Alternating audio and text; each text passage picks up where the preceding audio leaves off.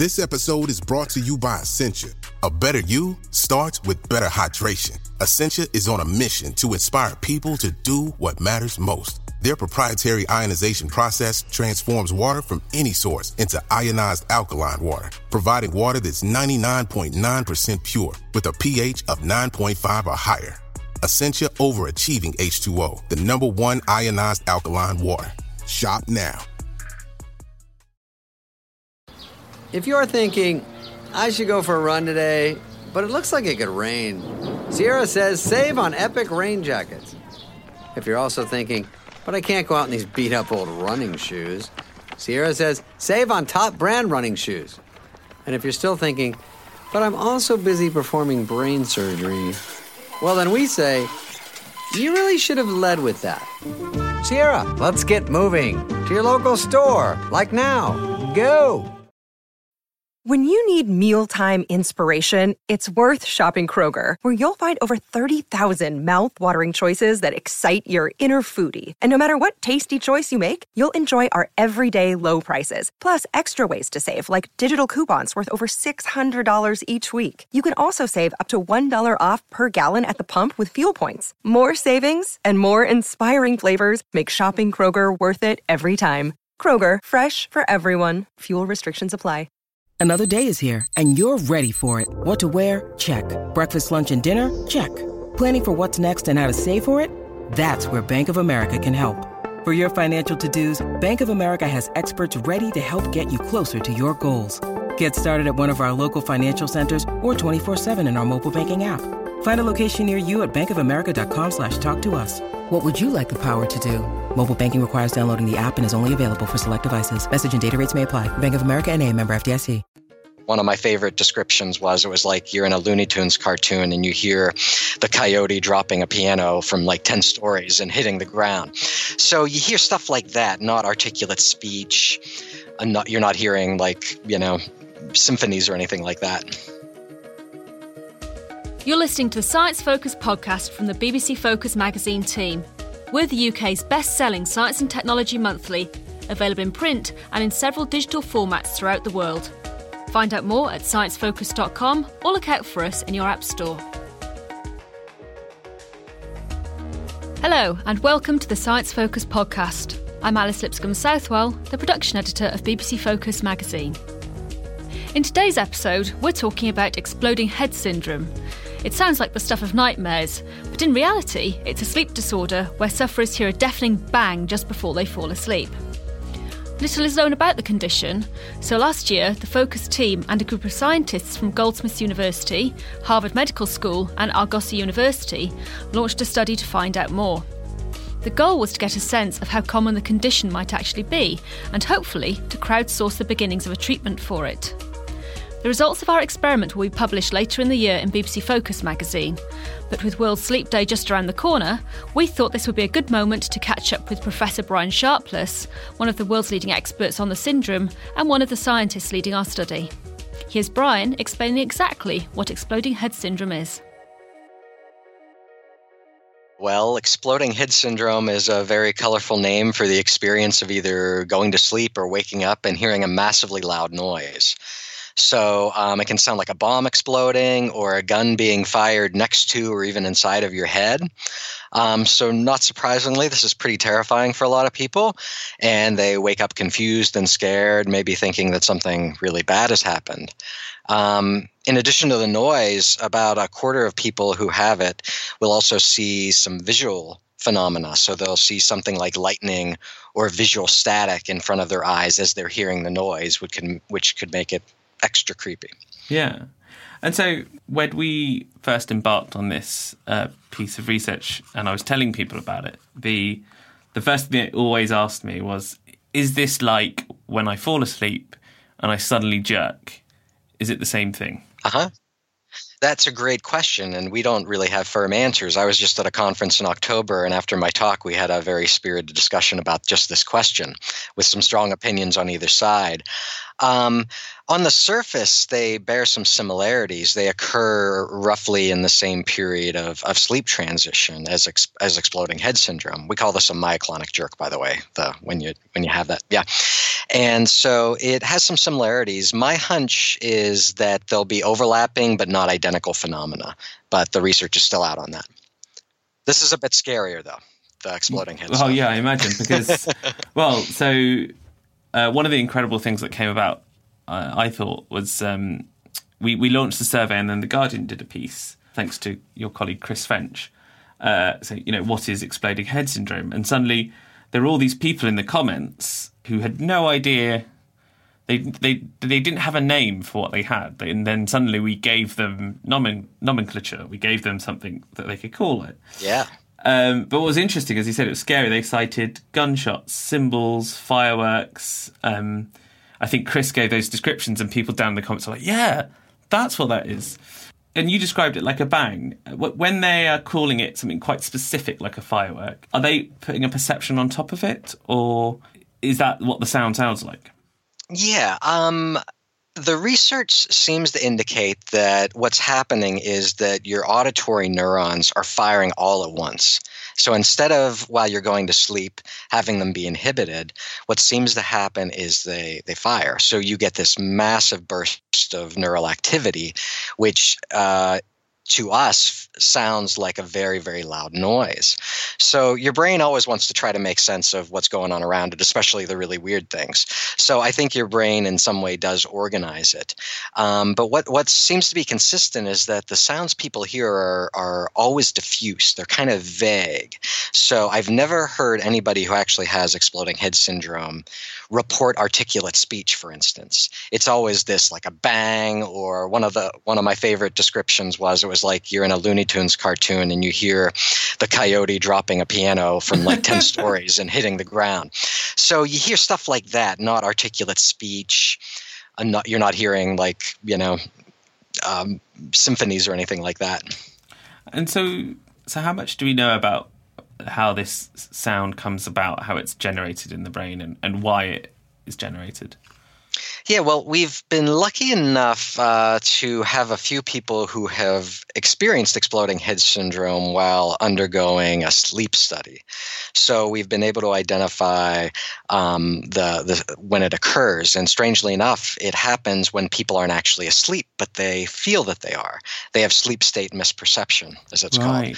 So when exploding head syndrome occurs, people are really in a, a state of deep relaxation that happens right before sleep. So there are typical brainwave patterns that are a mixture of wakefulness and the beginning of sleep. That's what's going on during exploding head syndrome. And our best guess as to why it happens is we have a part of our brain called the brainstem, and in there we have a part called the reticular formation, and this is responsible for um, helping us get to sleep. So inhibiting our motor, motor neurons, inhibiting our visual and auditory neurons, and for whatever reason, um, either because maybe sleep disturbances, anxiety could be a trigger, or possibly even a genetic mutation on chromosome 19. If you have any of those things, you're more likely to have sort of a mistake as you're going to sleep. And sleep is an amazingly complex process, and there's a lot that can go wrong. And one of the ways I like to think of exploding head syndrome, it's another in a long list of the ways that sleep can go wrong. Right.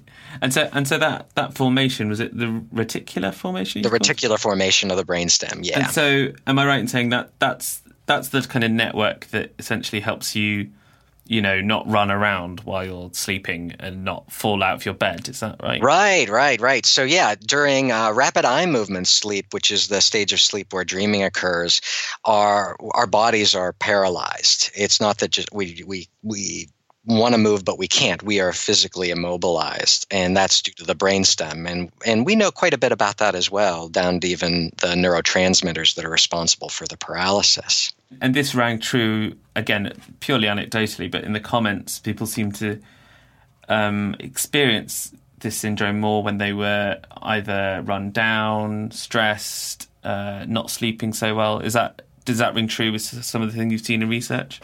Absolutely. Um, pretty much, if, if you have disrupted sleep or you're jet lagged, or especially if you drink alcohol or caffeine before you go to sleep, you're, you're far more likely to experience these strange sleep experiences. Absolutely. And that brings me to my next question quite nicely. I mean, I think part of the interest in it as well is uh, it kind of ties into a lot of other subjects like sleepwalking and sleep paralysis. It seems that we obviously think of ourselves as out cold when we're asleep, but it mm-hmm. it seems like a lot is actually going on in our brains. Is that true when we're asleep? Oh, yeah. Uh, our brains are very active when we sleep. And um, during the different stages of sleep, if you look at EEG readings, you can see that they, they differ in the types of activity that are going on. During REM sleep, the brain is massively active. Um, it actually consumes, it sometimes consumes more oxygen during REM sleep than if we were awake and working on a particularly challenging puzzle, for instance. So during REM, you're very, very active. Absolutely. I know, you know, there's there's a lot we don't know, but what what do we know about what the brain seems to be doing when we're asleep? Yeah, um, consolidating information, um, getting rid of, of toxins. all these things are going on as as we sleep and even dreams. Some of, some of the research uh, that's come out even in the past 15 years has shown that even dreams might um, be not just random noise, but might actually be meaningful and might be ways to, uh, as I said, consolidate information and help us learn better. All right. And so to come back to then the syndrome, um, what what is it that you're interested in about the syndrome? Um, is it is it just that you're you're looking to help people who suffer with it, or does it tell us anything more interesting about uh, the underlying properties of the brain? Yeah, um, well, being a clinical psychologist, I, am I'm, I'm very interested in how th- these more unusual phenomena affect people. Um, so one of the things that I'm hoping the data will will indicate is the different ways that people try to either prevent or stop these sleep experiences from happening as they're occurring. So, when you're developing a new treatment, uh, it's always a good idea to ask the people who know it best, the people that are actually experiencing it, what they do. And if you can figure out there are some patterns in the data that this this approach seems to work, this one doesn't, you can build upon those things. So, when I developed a treatment for sleep paralysis, I used a, an identical process. And beyond the practical, um, like the the treatment implications, I think um, really anytime you're looking deeply at a subject, you can um, learn more about sleep in general, how people react to it. So, doing very basic research can be very helpful in the long run. And every time you answer one question or try to answer a question, you always come up with 15,000 more questions to ask at the next stage. So, so it's a lot of fun and it also hopefully pushes things forward. When we started talking about it, I had never heard of it. Um, mm-hmm. But then within minutes, someone I was sat, you know, three desks away kind of heard our conversation. I was like, oh, I have that. That happens to me. So h- how did you come across this and, and what drew you to like research this as a, an area? Yeah, well, uh, you're certainly not alone. Uh, I think uh, probably, at least in the U.S., most uh, general practitioner physicians don't even know about exploding head syndrome. It's a relatively recent uh, entry into our nomenclature. Um, so I came to it indirectly through studying sleep paralysis. I had read a couple articles that were um, indicating that exploding head syndrome and sleep paralysis might occur in the same individuals a lot. And so that's how I got into it. And once I figured out there was so little known about it, um, I developed uh, an interview that diagnosticians could use to assess people and started conducting my, my first um, two studies on undergraduates. I see. And, and um, I know we've talked about this, but roughly speaking, what, what do we think the kind of prevalence is? Um, and that's something we're looking to work out as well in our, in our research. But Yeah. Um, well, the clinical lore up until recently uh, was that exploding head syndrome was rare. And when it did occur, it only occurred in women over the age of 50. So in the studies I've done, uh, they, they showed that that wasn't quite accurate because I was using a very young sample of, of college aged folks. And I found a prevalence rate of 13.5% of people that have had exploding head syndrome happen at least once, which was far higher than I, had, I would have ever dreamed, to be honest. Um, and so yeah it, it tells you that you can't really rely on um, clinical lore and what people think might be going on because it might not be accurate. And it's always good to learn that we're wrong. Yeah absolutely. And so did it surprise you? So in our uh, the survey that we launched we we had i think just over 6000 people respond. And I, th- I think within that the bigger picture was i think it was something like over 2000 in two days um, which kind of that kind of rate really um, surprised me. Was that yeah. surprising to you as well? Um, yes and no. I think that once people hear about these things, they love talking about it. And I think I, I think um, doing surveys like this actually is a service to the community because a lot of people fear that they have something terribly wrong with them when they have these unusual sleep experiences and they might not even want to tell their doctor about it unless you directly ask them. I can't tell you how many people when I do interviews, I start asking them about sleep paralysis or exploding head syndrome and they're like, "Oh my god, other people have that too? I thought I was the only one. I thought I was going crazy." So, um, I think that's um, very good. And then once they know that this is a thing, they're not alone, they're more than happy to share their details. But man, getting 6,000 responses was, was pretty incredible. And it's going to take our poor undergrads coding that stuff. yeah, they're going to have a fun time. they're they're going to have a lot of fun. Yeah. Um, and so, what what what are you hoping to unpick, or what are you hoping to discover from our work together, uh, or even just to get from from this process of getting six thousand people who possibly have some kind of sleep disturbance? Yeah, well, I hope we can really flesh out the things that we already know. So, for instance, um, in a previous study, I, I, looked at some of the things that people do to try to cope with sleep paralysis, but I was limited to 156 people. So, we're going to have far more folks um, data to look at and hopefully get some better ideas. And um, as I said, we'll probably discover some things that we didn't anticipate, and that will set the stage for additional studies. So, if, if anyone's listening to this or, or they read about it and they they actually would like to kind of find out a bit more, obviously they could read about it in Focus. But is there anywhere we could send them?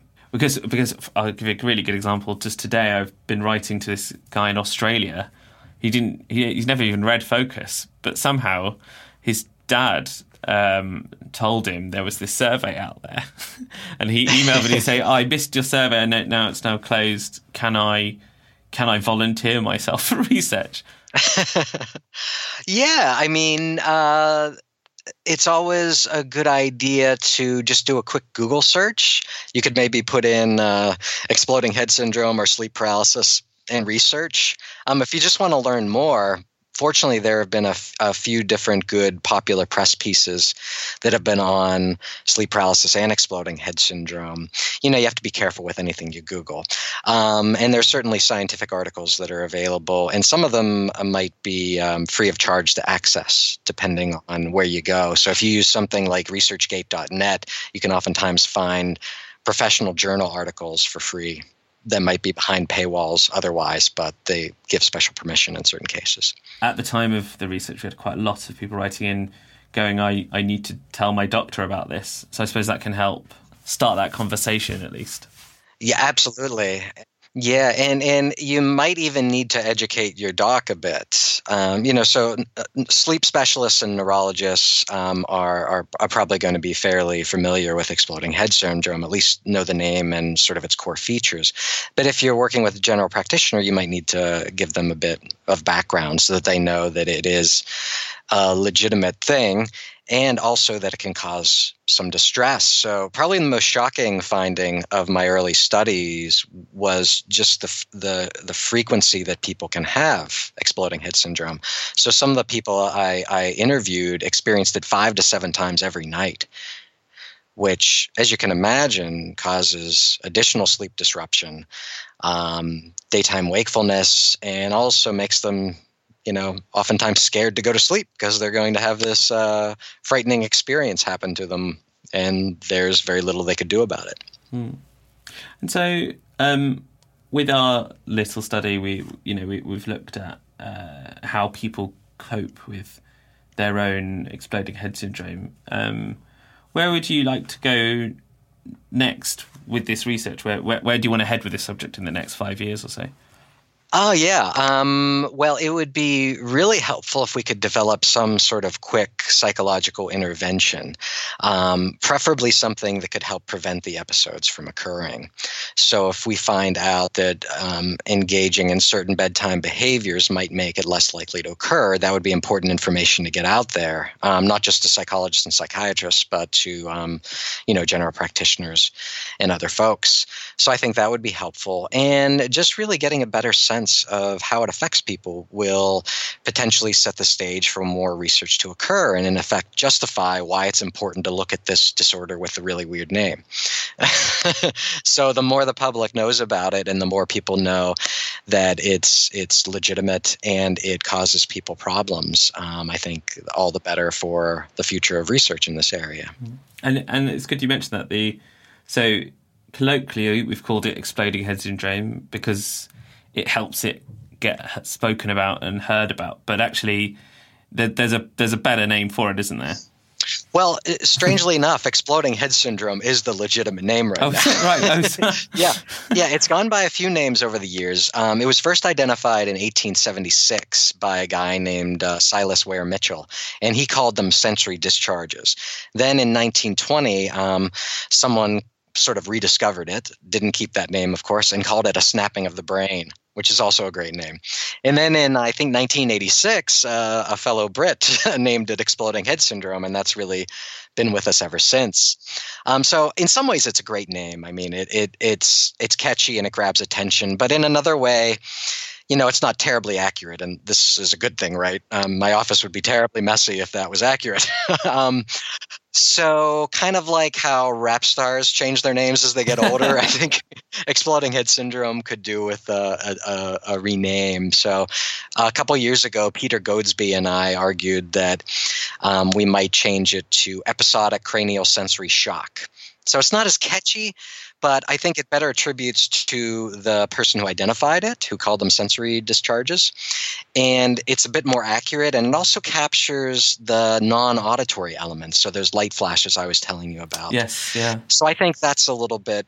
Um, more, more, accurate, accurate of, a, yeah. of a name, yeah, but it's not as catchy, so it's it's not as good for reporters. But that's just how it is. how it goes.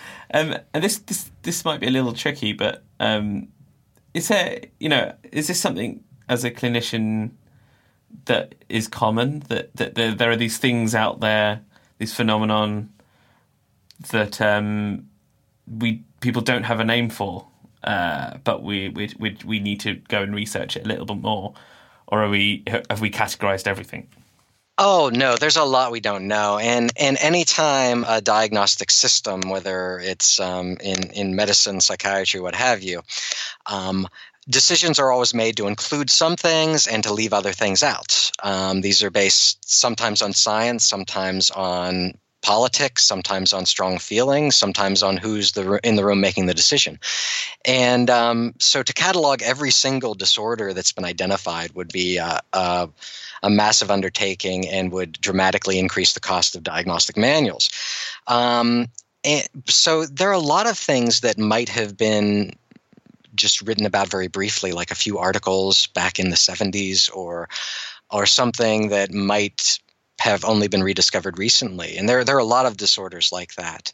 And then you've got the um, idea of sort of uh, cross cultural disorders. So a set of symptoms that might occur in one culture that might not appear in another culture. So there are a number of things like that. And in a recent book, I collected 22 of them and tried to um, synthesize the research base of, of cross culture syndromes. So oh, some- just in general, um, uh, okay. just unusual and rare disorders, and some of them might still be unusual, but are actually far from rare. It's just we don't ask about them clinically, and our patients oftentimes don't volunteer that they have them because they don't know what the hell they are. Right. So it's it sort of creates a situation where nobody's really talking about them. That's Professor Brian Sharpless there talking about the science of exploding head syndrome. His book, Unusual and Rare Psychological Disorders, is available now from Oxford University Press. Thanks for listening to the Science Focus podcast. In our March issue, which is on sale now, we look at the effects of loneliness on our mental health, investigate the ways you can stress proof your life, and find out if we can ever prevent natural disasters. And of course, there's much more inside. Thank you for listening to the Science Focus podcast from the BBC Focus magazine team. We're the UK's best selling science and technology monthly, available in print and in several digital formats throughout the world. Find out more at sciencefocus.com or look out for us in your App Store.